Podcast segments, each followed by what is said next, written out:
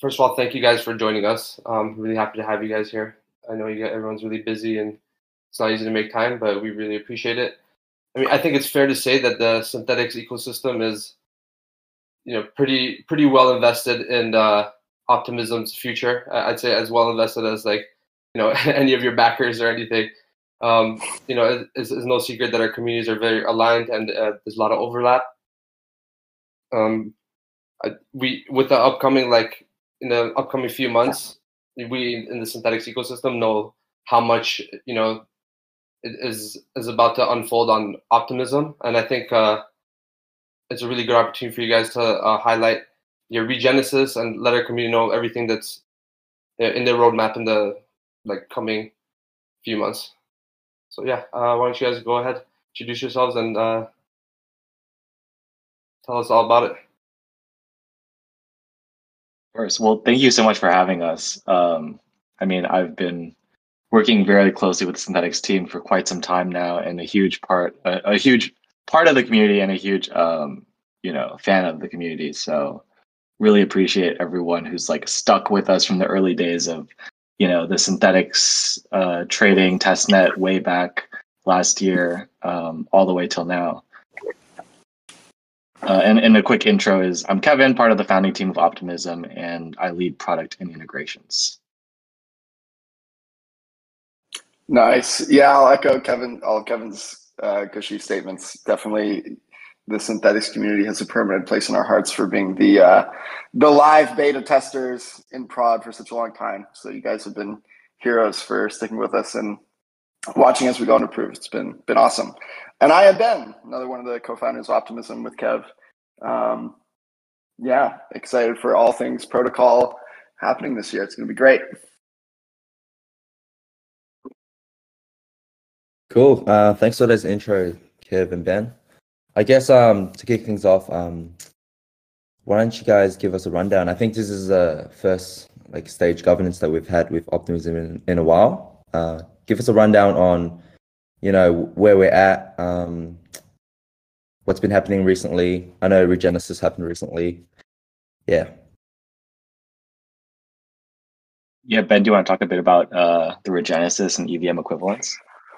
Oh, do I ever, baby? Are you kidding me, Kev? I was just hoping you'd say that. um, cool. Yeah. So a, a, lot of you hopefully know that we had a very, very, very important upgrade um, a number of weeks ago now. Um, so that was our upgrade to EVM equivalence. Um, so I think about, you know, to this, if I were to describe equivalence in a nutshell, basically it means that the system is fully, fully compliant with Ethereum in a way that is just fundamentally different, honestly, from how we were thinking about things when we started out um, this journey journey with Synthetix. Um, definitely, a, a, it was a long period of time where we thought that the OVM was sufficient and the OVM was a very similar thing to the EVM that you could run your contracts in and deploy them to a rollup.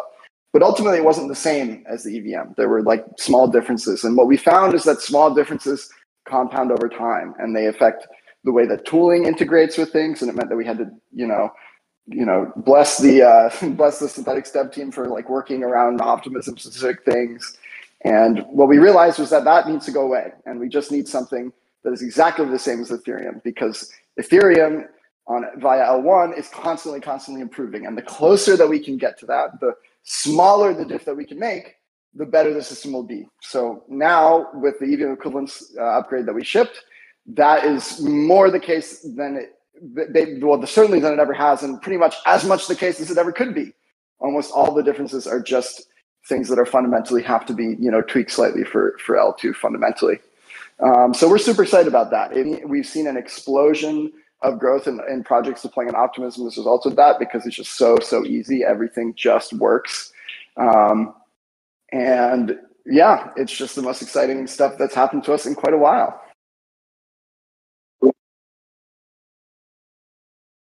Yeah, maybe I could share a little bit more context from the integration side. I see like Lecky from uh, you know dHEDGE in the in the crowd, and uh, like I know we worked very closely with with that team trying to get them integrated onto the OVM before EVM equivalence, and it was quite an uphill battle. There were a lot of issues with running up to the gas limit, with contract size, um, and like you know within weeks from enabling EVM equivalence, I think they're about ready to go live. Um, so it's really exciting seeing all these projects that we spent a lot of time handholding before just having one-click deploys now. Like really, we are one-to-one with Ethereum. If you've deployed your your contracts to any EVM uh, chain or any fork of Geth, it will just work exactly the same. Um, and so that's been super huge. Um, and even though we still have a whitelist, so you still have to fill out a form to get your addresses whitelisted, which is a bit of friction. Uh, there's been a whole bunch of projects that have launched since we've uh, enabled EVM equivalence, even with you know the the restrictions of having a whitelist, which is pretty exciting to see. Yeah, that is exciting. Um, can I ask for the Regenesis? Um, is that the last Regenesis, or will there be more Regenesis in the future? Dun dun. That's a great question. So you guys have been here as the Synthetix community from the beginning of the, these Regenesis upgrades, and if there's one thing that we've all learned, they are pretty darn painful. Um, so we and and I will I will just okay honestly I just want to give a shout out to the entire Optimism team for this Regenesis that we did because not not only was this the Regenesis when we had the most users, but it was the most complex upgrade period that we've ever done. Um, and so we we're very very very pleased with the like rigor and testing and effort that we put into making sure that everything went smoothly, and it did. So that's freaking awesome. I can't I can't shout out the team enough for that. With that being said, Regenesis is a very very painful process. Um, the the the convenience factor when we were smaller and there wasn't so much activity was definitely significant and was probably the right move. But as we grow, these things become harder and harder to coordinate. So there will be more upgrades in the future. We have an amazing sort of um, rounded out 1.0 specification that we're working on. It's all on GitHub. You should go check it out. Um, but we're working our damnedest to make this upgrade not be a regenesis. And because of the EVM equivalence, basically the scope of upgrades is just naturally much smaller. So I don't want to count chickens before they're hatched because we're still doing a bit of research. Um, but we are pretty, pretty, pretty hopeful that the next form of upgrade will not be a regenesis, and therefore regeneses are in the past. Yay! Yeah. And just a, a, to give our audience like a kind of like um, idea, when you when you say EVM equivalence, like how do you compare that to let's say another layer one or you know because like there's so many of them that they're popular now. Like you have all these other layer ones that you know they're boasting yeah. like uh, you know scaling solutions. What is like the the difference there? If you could like illustrate that. Yeah, it's that's a really interesting question. And the funny thing actually is that the closest, and in fact, almost um, by design, it is the case that some other layer ones have already had EVM equivalence. Um, so I think the and, and, and basically why does that apply? Well, because sidechains are much more centralized, and so uh, or you know other L1s are sort of their own thing. Is maybe what's more important to say, right? So when we're building optimistic Ethereum, everything that we build has to have security that you can route into Ethereum. And that's not the case for a layer one, right? The point of a layer one is it builds out its own security. And that's, you know, maybe a useful trade-off for some applications, but it's not the product that we're trying to build. So all of the so in fact, like a chain like Polygon, and this is part of the reason that you saw so much usage on Polygon, is that it is a fork of Geth, and therefore it is EVM equivalent pretty much out of the box. I think over time maybe they've deviated a little bit, but they are much more closer to EVM equivalent than um, than the OVM was or optimistic Ethereum had been before this upgrade. And the reason is honestly just because you have an easier time of it when you're building the software from scratch and creating your own layer one. What becomes challenging is when you want to introduce these challenge games that make optimistic Ethereum a layer two, right? That allow you to tie the security of the layer one and apply it into the layer two system. Um, and so honestly, that is the that is the core difference that makes this EVM equivalence unique for layer twos, is that we are confident we have the way to do these challenges on layer one about a layer two state that is EVM equivalent. That ended up being the hard, hard part of the problem because it basically means you have to run the EVM inside itself, which is um, a very crazy undertaking.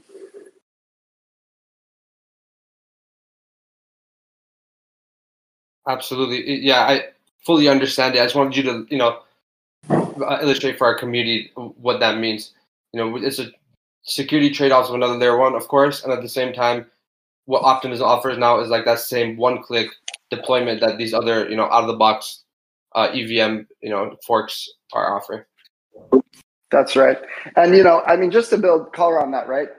The way that you end up the the thing that you end up doing in a layer two, right, which is basically what the rollups before before us pushing for EVM equivalence were doing, was making some basically re-implementing some sort of what at the end of the day is a solidity contract or re-implementing some sort of program that attempts to re-implement the EVM's behavior.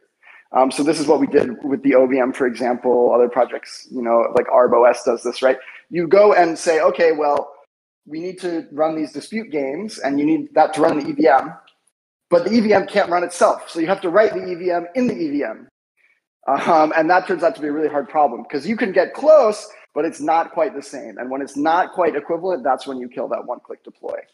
Um, so yeah, anyway, just a bit more color there. It's all about code reuse. It's all about not re-implementing things, but utilizing the code that the incredible Ethereum community has already made in a way that will work for this security model. Thanks, Ben. On the topic of uh, one-click deployments, um, I think there's a burning question for a lot of these protocols and the community. Uh, do you, do you have an estimate of when the whitelisting will um, cease to exist? Or yeah. Dun dun dun. I just want to caveat some, just some FUD that can make me rage occasionally. The whitelist. If if there's anyone out there that wants to deploy and is worried about the whitelist, you will get through the whitelist in one week, guaranteed, or your money back, so or something like that. But Kev, you should answer this one. Yep. So there there is a form. Uh, there's a Typeform that anyone who wants to get whitelisted can fill out, and assuming that you fill out all the information correctly, uh, you will get whitelisted, whether you are a small project or a big project. So if you're a project that's itching to deploy, go ahead and fill out that form now. Um, we've done a lot of de-risking on arbitrary contract deployment. No promises, um, but there is a very, very strong chance that it will be enabled by the end of the year. Um, so very, very excited once we can officially flip that switch and you don't have to fill out that form. And I think we can finally dispel the FUD that like you know, oh, you can't launch your project on Optimism yet because they have the whitelist.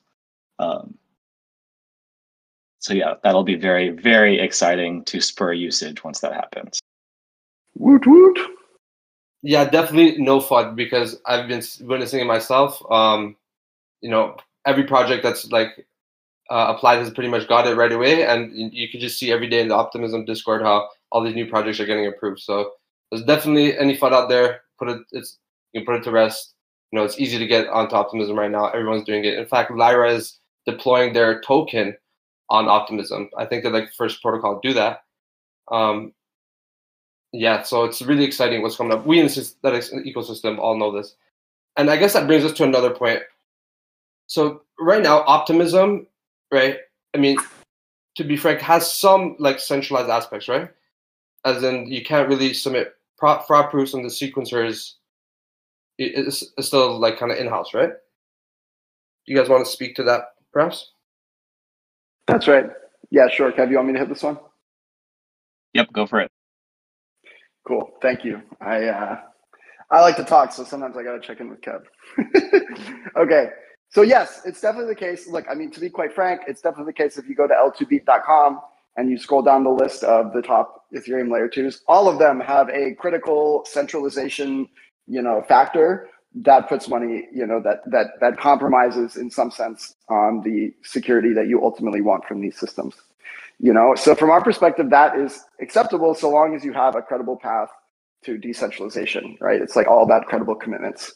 And the trade-off that you make is that you know users don't get all that security uh, up front but that upfront comes much sooner right? And so we've learned so much. I mean we wouldn't have been able to do and realize and implement this EV upgrade had we not spent so much time working with you know with you guys and with you know Uniswap and other projects coming online.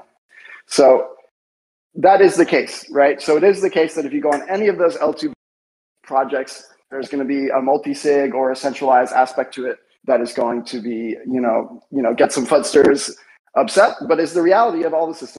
So we're no exception to that. Um, what I can talk about is all the incredible stuff that is in the pipeline that will remove those barriers. So there's basically a couple of big buckets that are incredibly, incredibly, incredibly exciting. So the first thing I'll talk about is the you know what's called fraud proofs or the challenges. Um, so this was the main thing that had to be de-risked, and honestly is one of the key innovations for this uh, this upgrade that we were able to do. Right, the, as I was saying before, it is it ends up being an incredibly incredibly hard problem to figure out the right way to put the EVM inside the EVM. And if you want to secure the system with disputes on layer one, which is an EVM, you've got to be able to just run that EVM code inside the EVM. So the big, one of the big, huge advancements that we've made is we we have a really clean, really strong understanding now of how it is that you take the EVM, uh, you know, basically code and run it inside of layer one. Um, so that's a that's a really really big deal, and we're working with one of um, the craziest, um, uh, most most lead hacker um, community members of ours, George Hotz, on that. So go to his repo. It's called Cannon. Check out his work on that. It's it's phenomenal. super awesome.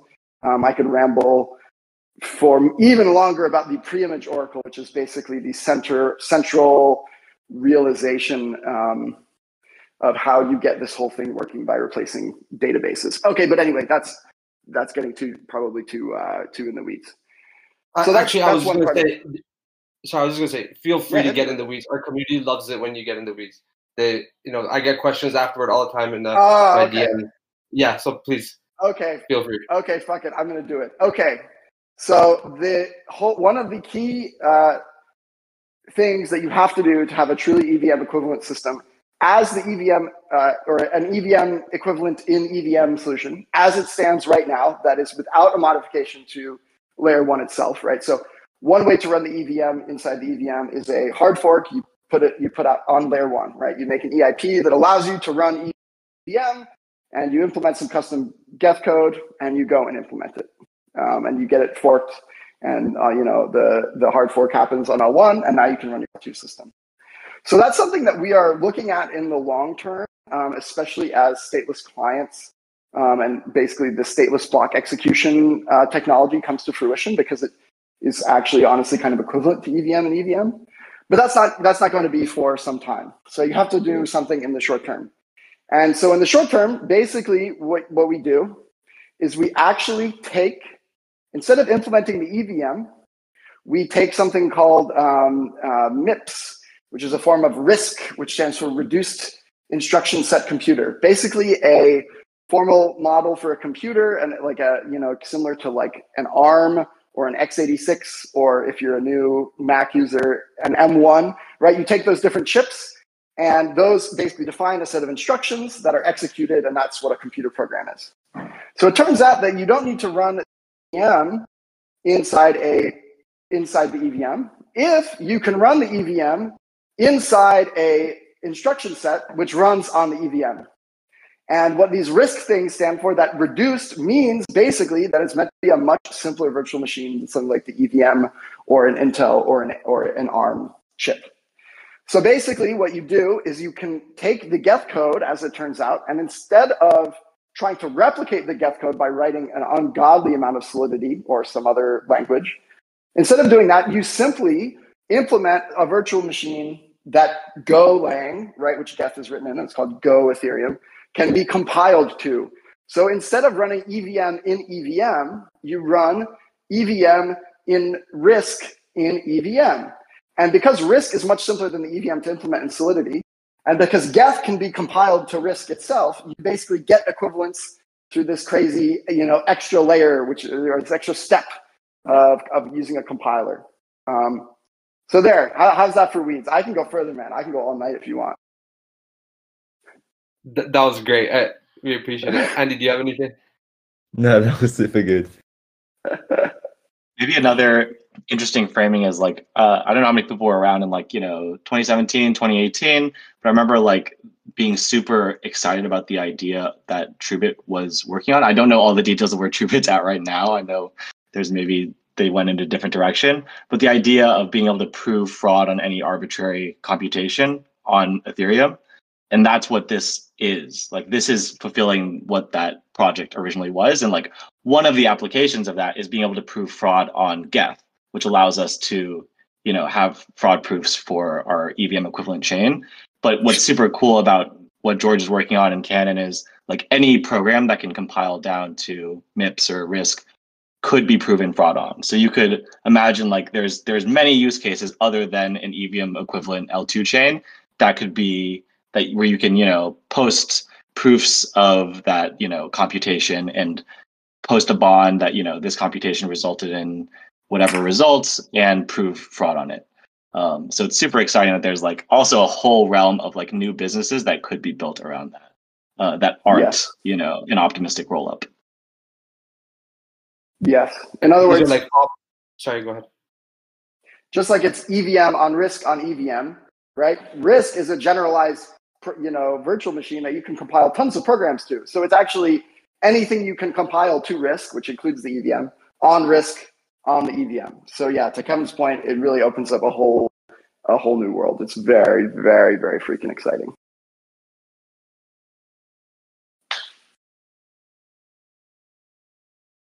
And so this essentially enables like complex transactions that are that are obviously would not otherwise be be possible. Yeah, exactly. Yeah, hundred percent.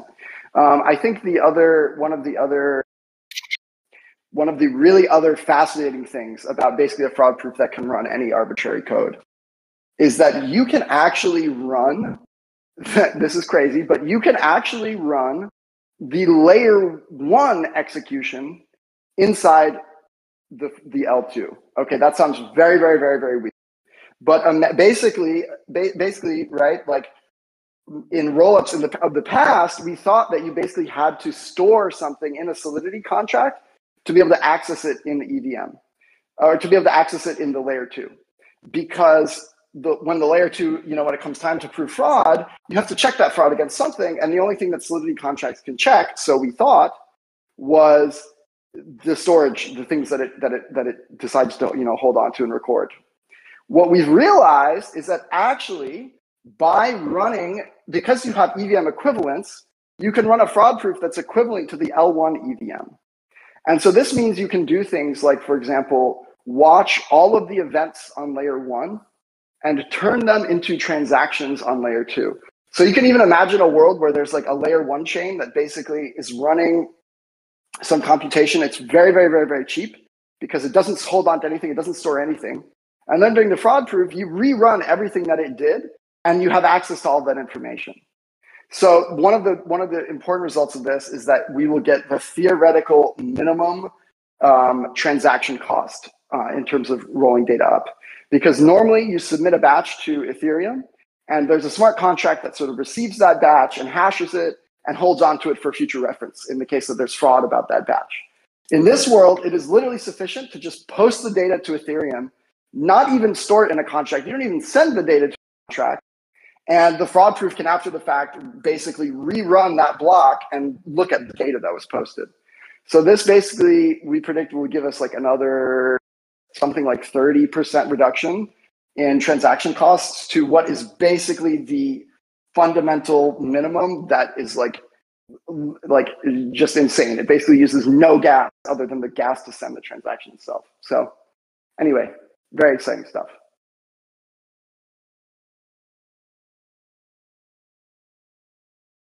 Definitely. And you know, just to paint a picture for everyone, where do you see optimism in like, let's say, two years from now?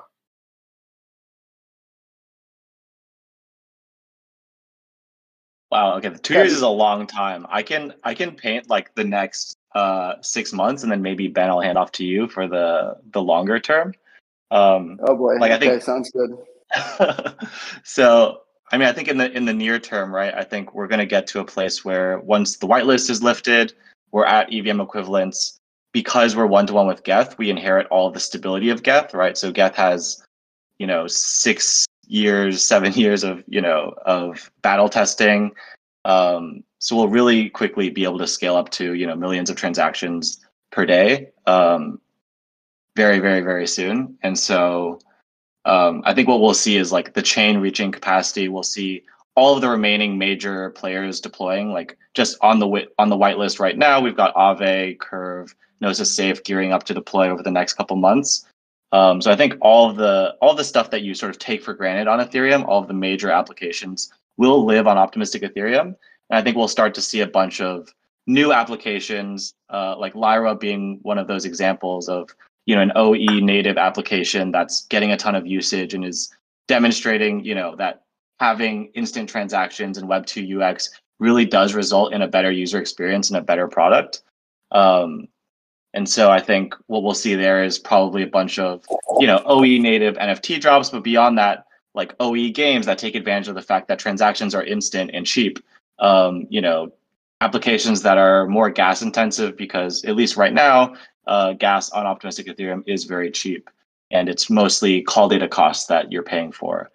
Um, so yeah, and and also I think uh, I think another huge use case that will be really leveraged over the next six months is Chainlink. So right now, Chainlink is posting Oracle updates very very frequently on optimistic Ethereum, uh, definitely more frequently than on L1 and on uh, some other L2s. And so I think any application that relies, like Synthetix being one of the major use cases where, you know, Synthetix was able to uh, remove fee reclamation on L2 because of how fast Chainlink is posting Oracle updates. I think there'll be a huge, a huge wave of applications that are taking advantage of super uh, granular Chainlink price updates that wouldn't be able to exist on L1 Ethereum or other chains uh, without that. Um, so that's what I see happening in the next six months. I feel like we'll get to a pretty a pretty uh, critical like inflection point once we have all those uh, you know major applications deployed and a bunch of OE native applications starting to get deployed. And the whitelist being removed will also be um, pretty exciting. But beyond there, I think there's there's a lot of exciting stuff with you know how we actually decentralize the protocol, how we enable fraud proofs, how we uh, scale beyond you know the capacity of one EVM equivalent chain. Um, maybe I'll hand over to Ben for that though. Sure, sure. Yeah, absolutely. Yeah, I mean, like Kevin said, look, the future is hard to predict. Like, if you had told me two years ago that I was going to be throwing out, you know, 95% of the OVM code that I was working on for literally what already exists, I would have been, you know, surprised. Of course, it's the right thing to do, and we're super fucking excited about it but it would have been hard to predict, right? I might have been a little suspicious, but I'll try to paint the best picture that I can. So, one of the things that we uh, really push internally at Optimism a lot is basically uh, the meme of optimistic Ethereum is Ethereum. Um, my favorite manifestation of this meme is that optimistic Ethereum and Optimism is building ETH2, where 2 was spelled T O O. okay, anyway, point being, um, Especially that was funny. Okay. I, I, found it funny. Okay. Okay. Okay. Thank you. Thank you, dude. It's hard. I've got no chat to watch. I don't know. People might be hating my puns, but I'm I'm not going to stop saying them. Okay. so look, the truth is, and part of the motivation around this EVM equivalence, um, uh, you know, upgrade that we just did, is that blockchain scalability at a research level is actually fairly well understood, and the reality is that almost everyone is trying to solve the same basic problems, right? So in the two-year time frame, right? Oh, and maybe one more caveat: in the six months that Kevin was talking about, we will have the layer two client be less than 1,000 lines different than the layer two client uh, between the layer ones and layer two. I forget which one I said. So imagine you take a layer one node, right? You take the source code, you should be able to change less than 1,000 lines, and now it's a layer two node. That is huge. That is crazy.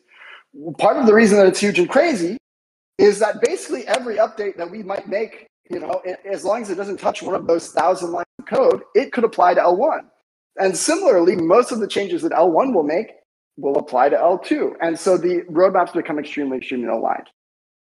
Um, and it turns out that you're solving the same kinds of problems. So what are, there's basically uh, three problems that are going on in scalability. Problem number one, bandwidth, also known as data availability, also known as call data, also known as, um, I don't know, I'm drawing a blank.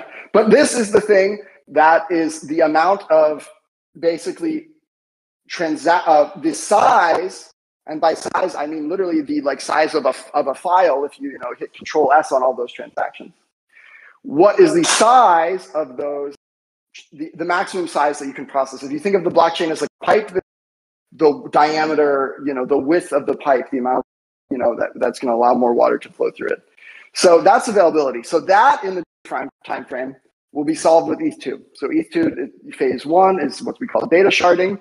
That is going to enable huge, huge, huge reductions in cost comparison to where, where the you know where they are today, right? It's like five bucks today for data cost, yeah, just cents.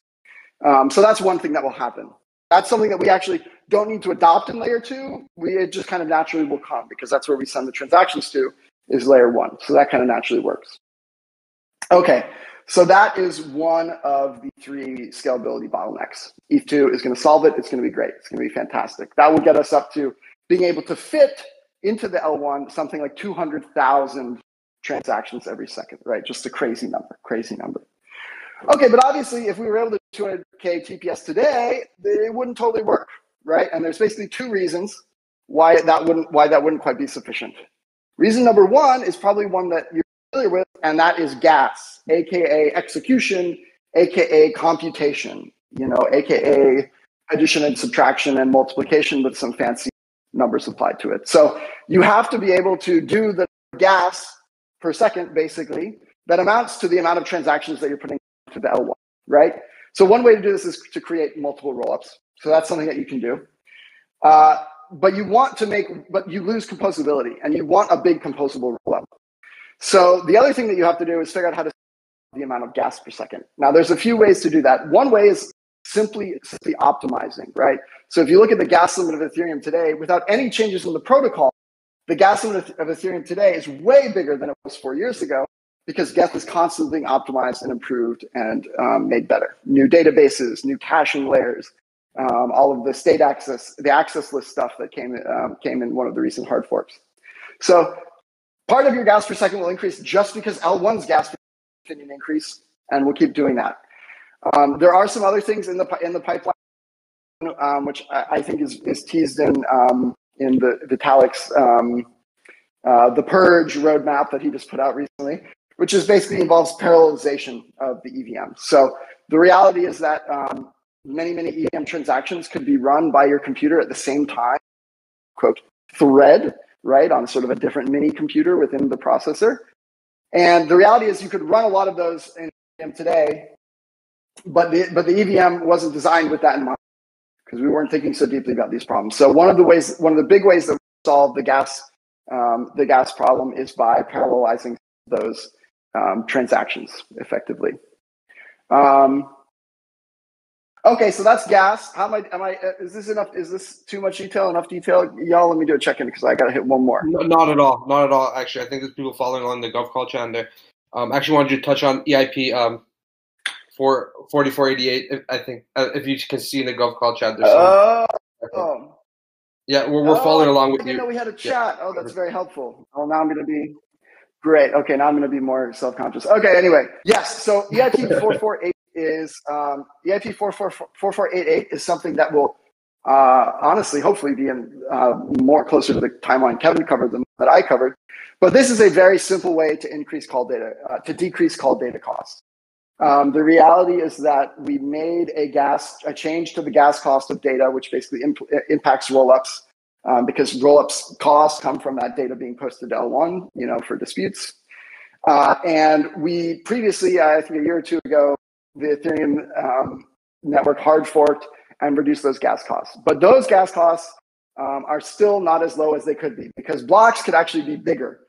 And the reason for this is really that the problem the um, the challenge with blocks uh, with call data really comes in the after the blocks reach a certain so when a block is small the da- the, the gas cost is almost negligible or the, the impact on the node and its performance is almost negligible and it's only when you get really really, really large blocks that basically have to all be sent over the by you know all the decentralized nodes of L1.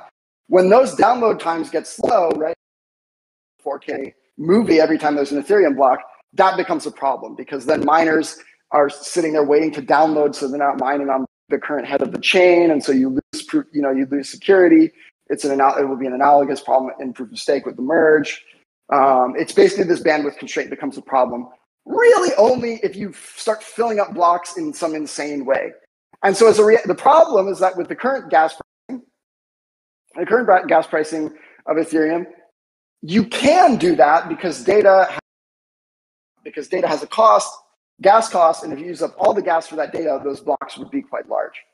So what 4488 basically proposes is a way to make the data cheaper, but cap the maximum size that the blocks can be. And basically what this means is that you say, okay, people that want to get cheaper call data and therefore cheaper rollup transactions, you can have that. But for us to allow it, we have to, you know, sort of stop the issue in its tracks if it starts going too far and everyone starts doing this. And the blocks become way, way, way, way, way too big to download. Um, yeah, so that's 4488 in a nutshell. It will probably give a 5x plus reduction in call data costs um, across the board for rollups, ourselves included. And um, it is not sharding. So these two phase one will have way, way, way, way, way higher even than 4488's um, stuff. But 4488 is a great stopgap. Lets us pump up the size of the blocks, but with an upper limit so that the network doesn't collapse. So shout out to, to Vitalik and all the other awesome people um, working on that EIP to make it happen because it will be great. And when you uh, mention all this, like the thing that comes to mind for me is, you know, all this, you know, scaling, like innovation happening on the scaling side on layer two. These layer twos, they still need to settle, right? Have have some settlement on Ethereum layer one at some point, right? We have zk, um, we have zk rollups right now live, and we have uh, uh, optimistic rollups live. What does Ethereum layer one look like in in this same uh, in, in this universe that you're describing? Hmm. Yeah, I, I think, um, and Kevin, feel free to try. Thank you for letting me talk so much. Feel free to hop in. I think the reality of what Ethereum look, layer one looks like is um, as the settlement layer. So I mean, I don't know. You said that yourself. It's a pretty common meme. I think it's the right one. So basically, ETH, ETH two phase one will be this crazy data layer, which will be basically making available hundreds of thousands of transactions every second, and the results of those transactions will be optimistically executed on twos. And when users want to move funds around, basically route things through the to do that. Um, so it's interesting, right? One of the imagine that if so, I, some, something that I that I think is always important to say is that like TPS transactions per second is the most uh, wrongly used uh, metric and most like the worst chilled and incorrectly used you know thing in the scalability space. And th- there's so much more nuance that goes on. So here's an example of scalability nuance. Imagine that every user in a rollup chain was using it by step one depositing in step two transacting once step three withdrawing out hilariously that would even if the rollup itself was cheaper that would be less scalable because you're now every user is sending two L transactions, right? One deposit and withdrawal. So the transaction in the middle was cheaper, but in reality, the demand for L1 would in that world. So for ETH2 to be the settlement layer, some of the money will move directly between L2s and it will never hit L1 because that's the only that um, that that that sort of bottleneck can be removed, right? If everyone is withdrawing and redepositing to move their money around, it doesn't make any sense. So this is why fast bridges are extremely, extremely important because basically what fast bridges do is they amortize a bunch of settlements um, in one single transaction, right? So there's like in you know hop, there's this one hash that gets posted on L1, and based on that, a bunch of people move funds around um, between one roll up and another between one side chain and another, or you know, between a side chain and a roll. So we will end up seeing seeing L1 sort of used more abstractly in those manners. But even at the end of the day, there it's still used as the settlement layer. Ultimately, it, it's this single hash that becomes the source of truth that is settled and agreed upon. So I don't know. I, I really, I really very much stuff.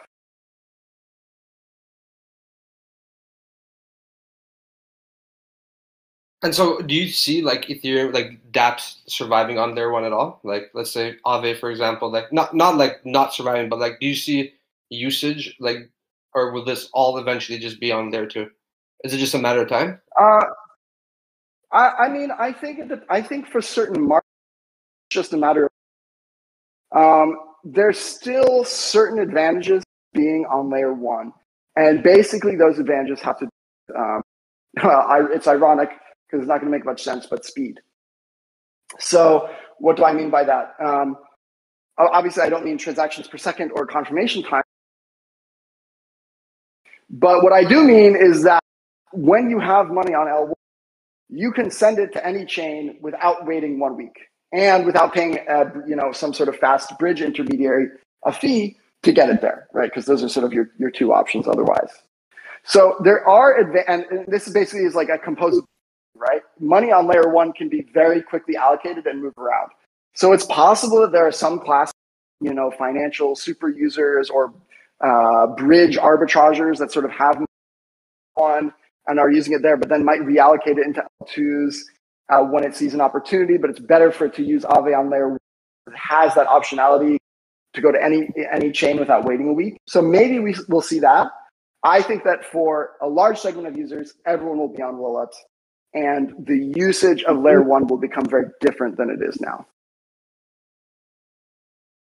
Yeah, definitely see layer one being exclusively for. I mean, it is already uh, exclusively for whales, but I, I see it moving more and more towards like big whales who don't even want to take on whatever added risk there is of, of another chain. Um, like there will always be a little bit of extra risk on an L2 over an L1. Obviously, that risk will decrease over time.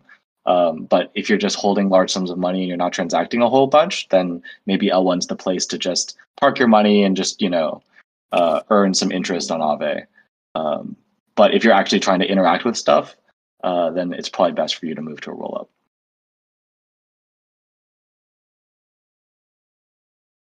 And Ben, actually, I, uh, sorry, uh, Kevin, I saw you um, responding to some uh, conversations, some discussions in the Gov call chat. Do you want to kind of elaborate on, on those or? Um, yeah, I was just following up on EIP 4488. Uh, it, will decrease call data costs. Right now, when we submit uh, our transactions to L1, there's overhead per transaction of around, I think it's something on the order of uh, one to 2,000 uh, gas.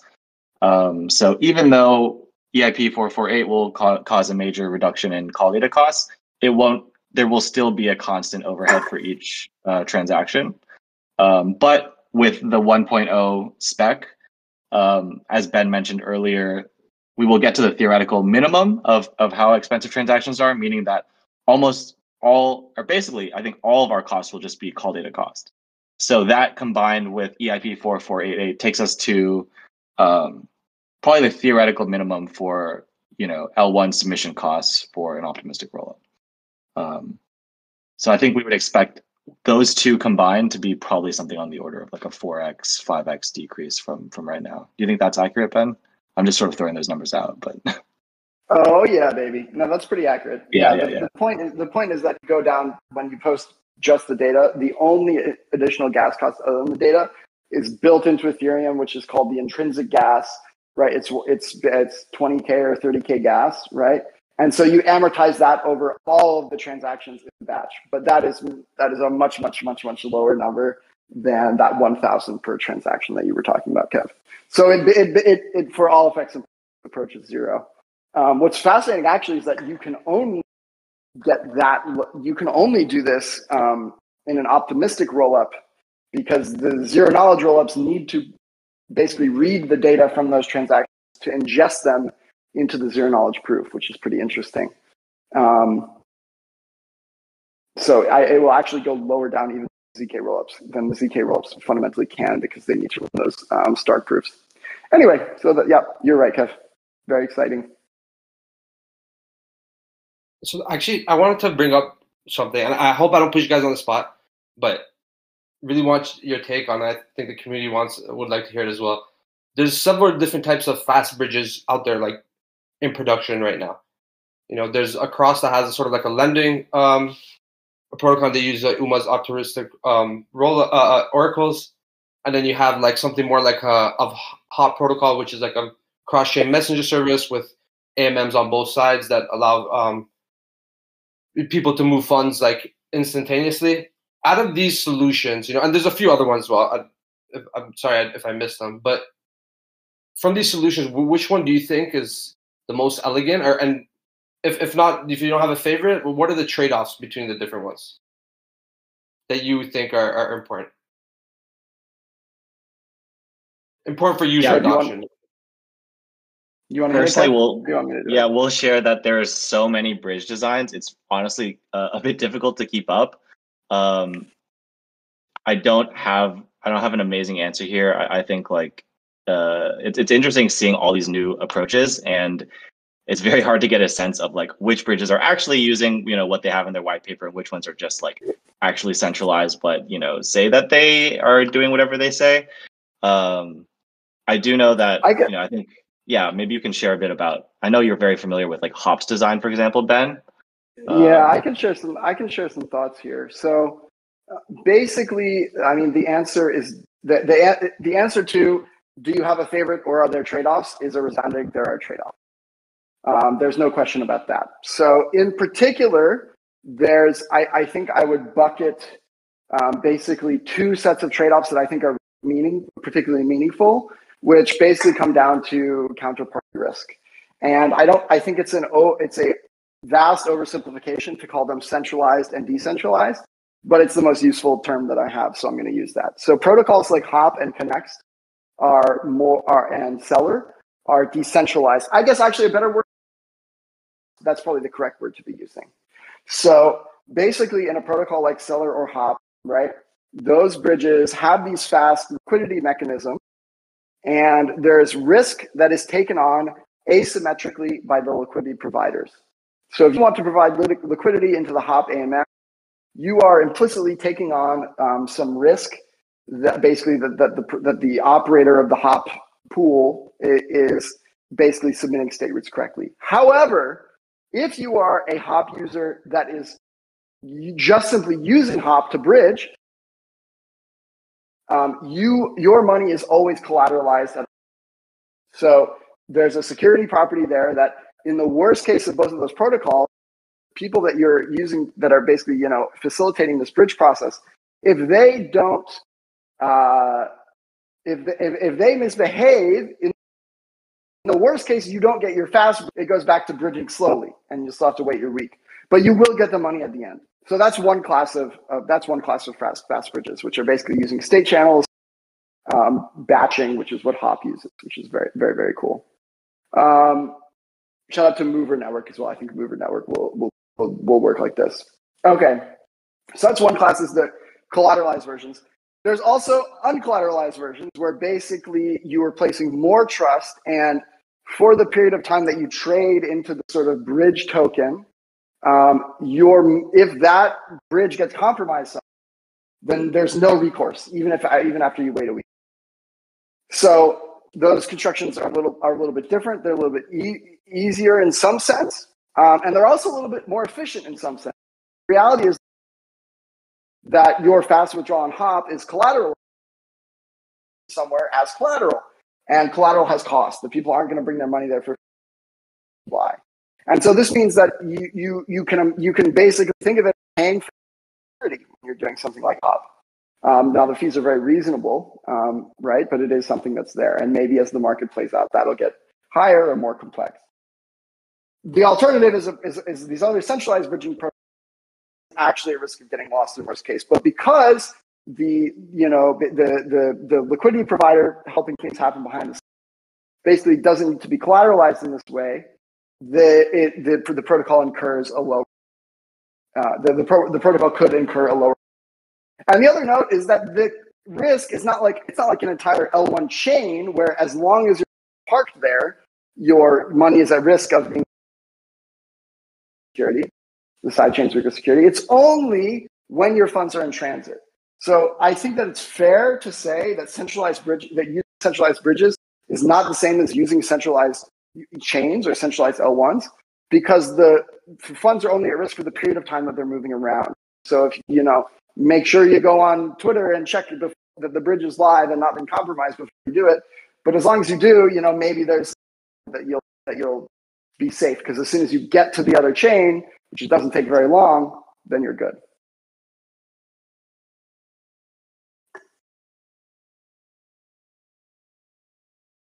Perfect. Thanks, Ben, for that. I mean, I, I know I like our community are definitely like our bridge users. So for them, you know, this kind of stuff is really important. And you know, we actually had Hop Protocol here before, and they're excellent team. You know, Chris doing a great job there with Lido, and and, every, every everyone who's involved with Hop um, is impressive. I, I really like their designs, really s- slick and smooth. Um, for the, I make one critique is that they still don't have dark mode, which drives me nuts. But aside from that, it's like it's amazing. yeah, and you know what? And now that I just put that out there, I'm just gonna make a point to, you know, it, for the devs out there, please dark mode your docs pages. Your documents pages need to be dark mode. You know, if you don't have dark mode your docs pages, it's it's, it's, it's like nearly impossible to read it. your eyes dry out. You know, you can't follow that long. So please dark mode your docs if you hear this. But I'm looking at the time right now, and you know, I, I think uh, should probably wrap up. Really appreciate you know all the insight you guys brought here. Uh, there was one comment in the Gov call chat earlier. I guess I'll just get to it. Um, and I, will answer for you guys. Don't need to say anything uh, about you know other forks of optimism like Boba and these other ones. And I guess it's pretty clear just from this technical rundown you guys gave us today that this is not something that could just be forked by another team and ran. You guys are you know top of the line in, in the industry. You know, you guys have some of the like like you said have some some of the best white hat white hat hackers on your on your squad, and you know definitely not something that could be replicated by a copy and paste. So just to answer that question that was there, you know, I'll put it out there. It's obvious, you know, that's why we have these kind of town halls to make it clear that you know what you guys are doing here is is, is definitely not like you know what we see no. typically in DeFi, you know, a lot. It's it's it's a lot more in depth and and technical. Yeah, maybe maybe I'll hop on and, and and comment on that really quick. I think that it is worth uh, being very explicit that good code is simple. Good code is clean. Good code is readable. Good code is understandable. And we have been writing better and better and better the past two years.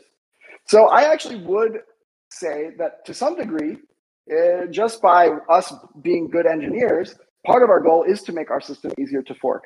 And actually, part of and, and this has actually never been done with equivalent because way more people know the EVM, understand what they're forking than knew the OVM, right?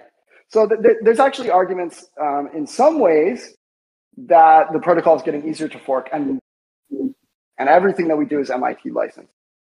With that being said, obviously there's a to your point there's a ton of complexity in running and maintaining protocols and it's also a lot harder to innovate than it is to fork so i think that i think that we strive to continue to be leaders and having the new shit deployed on optimism first and the innovation coming out of there. Um, i wouldn't disregard our really engineering good at maintaining production systems being able to run something that's smooth. Obviously our team will have the like the best chance of fixing the bug and and we think that it, that you know that's a clear reason to use it. But i wouldn't go out and say that forks are you know i don't i don't think that's fair. I don't think open source decentralized spirit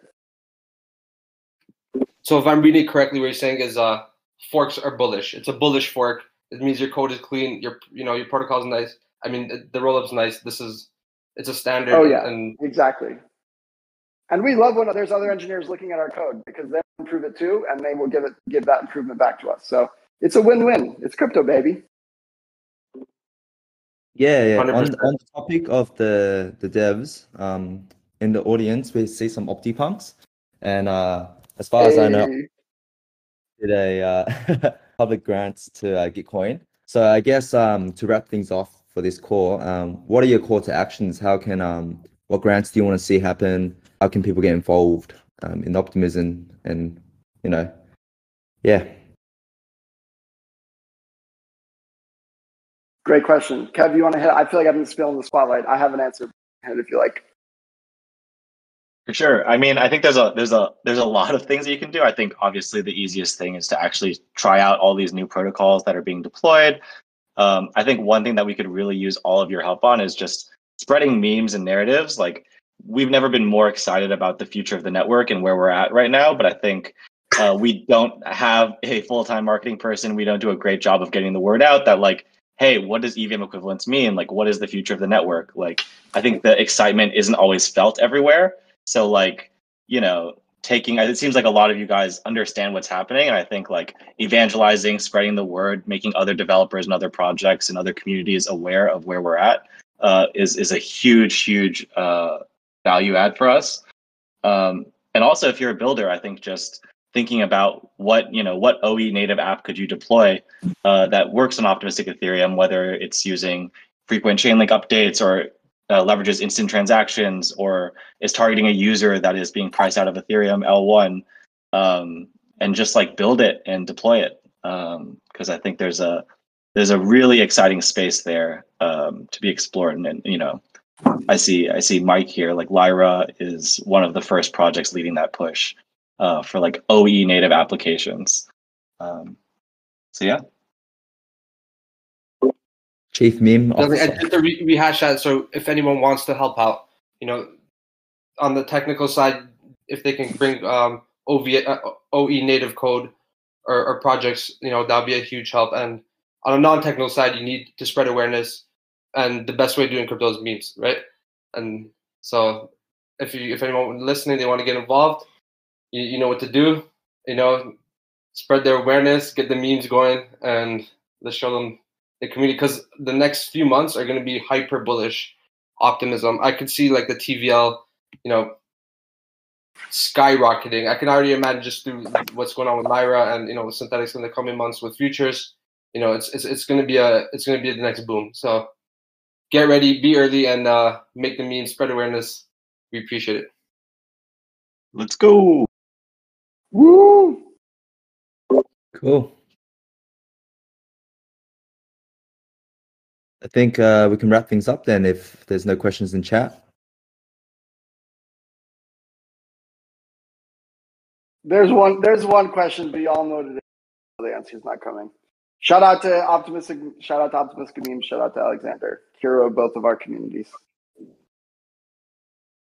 Thank you guys so much for joining Thanks. us. And it was a big pleasure. I know you guys are very busy.